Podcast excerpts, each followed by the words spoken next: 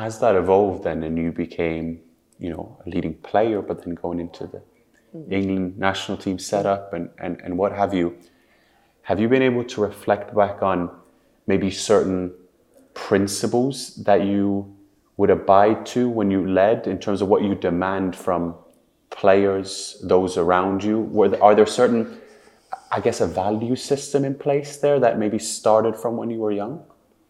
If it did, I don't know.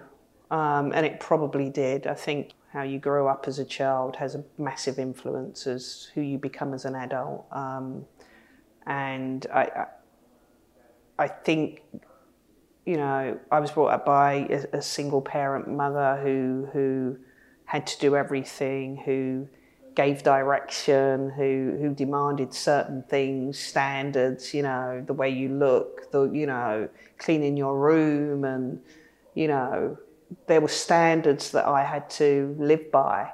Um, you know, and I guess I just followed that through. There are standards I probably set, you know, in terms of delivering the standards that I would want from from people I worked with. So I guess that standards is something that's always been around, you know, clean your room or look decent when you go out or be on time or you know those are probably the standards that my mum set and probably this is the first time I thought about that um, yeah but I would say I got that from my mum and she's still very much like, you know, you know, on time. If you say you're going to be here at this time, it's this time.